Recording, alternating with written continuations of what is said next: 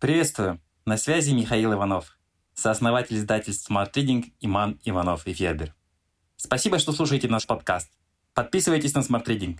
Слушайте и читайте самые лучшие книги. Чтение 2.0. Детективы, плацебо и кошачий паштет. Книжный эксперт Smart Reading Сергей Ароби задался простым вопросом. Почему нам интересно читать? И нашел на него пугающий ответ. Сергей Аробий. Эксперт Smart Reading по чтению. Литературовед и литературный критик, доцент Благовещенского государственного педагогического университета.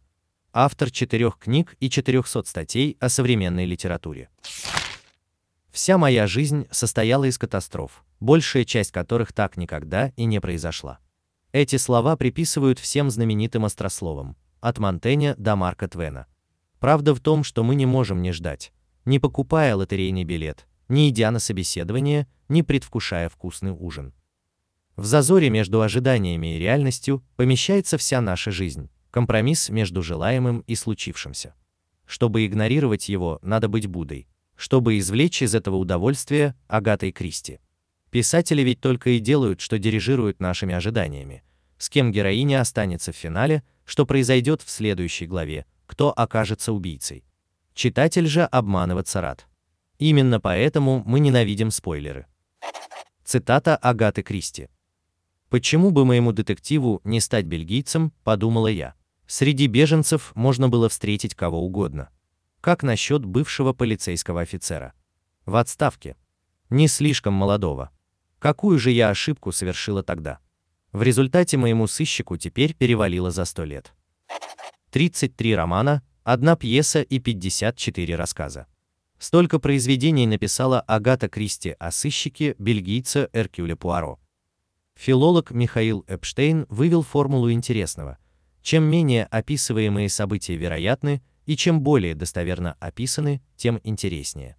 Мы готовы смириться с появлением на страницах сколь угодно невероятной Годзиллы, но все, что случится после ее появления, должно быть строго увязано между собой.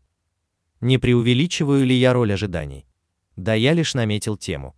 Самые важные и весьма пугающие подробности впереди. Вот что пишет научный журналист Эрик Ванс, досконально изучивший этот вопрос. Мозг непрерывно делает прогнозы, рассказывает нам тысячи историй, и мы выбираем, в какие из них верить. Я знаю, что нравлюсь ей. Нет, он меня ненавидит. Сок действительно вкусный, поэтому его все хвалят. Дешевый кофе пить невозможно. Все эти истории продиктованы внушением и зависят от его капризов. И этим отлично пользуются специалисты по продажам. Если в описании дорогого вина упоминается малиновый привкус с легкими нотками миндаля, его вкус будет лучше, чем у точно такого же напитка в простой бутылке. Заметьте, я не сказал «кажется лучше» или «мы думаем, что лучше». Психологи утверждают, что по всем существенным показателям он действительно лучше. Это не значит, что внушаемые люди едят кошачий корм, думая, что это паштет. Это значит, что они едят кошачий корм, и он становится паштетом. Силу внушения еще предстоит оценить врачам.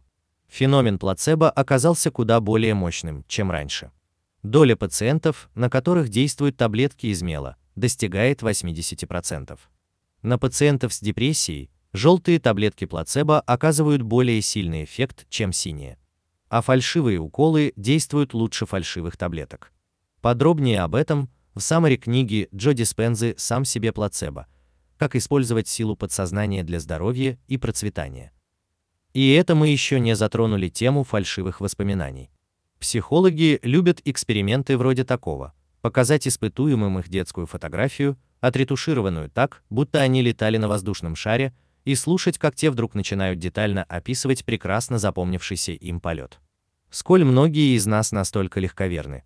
Один человек из трех не так уж мало. Еще больше о загадках нашего мозга и причудах сознания вы можете узнать из саммари по книге Билла Брайсона «Тело. Путеводитель для владельцев».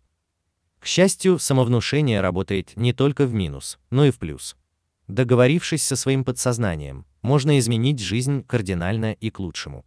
Джо Диспенза, например, утверждает, что по его методике перепрограммировать мышление можно всего за 4 недели. Об этом его сила подсознания.